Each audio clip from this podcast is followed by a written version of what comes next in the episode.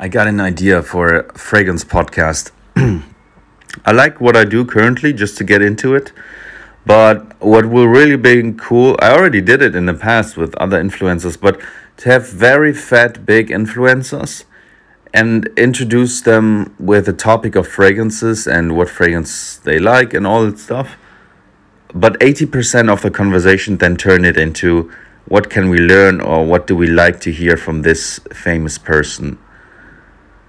I still want to keep it fragrance related, but these guys, let's let's let's say I would have a Will Smith, you can open up with talking about fragrances and stuff, but then I will ask him really good stuff besides fragrance.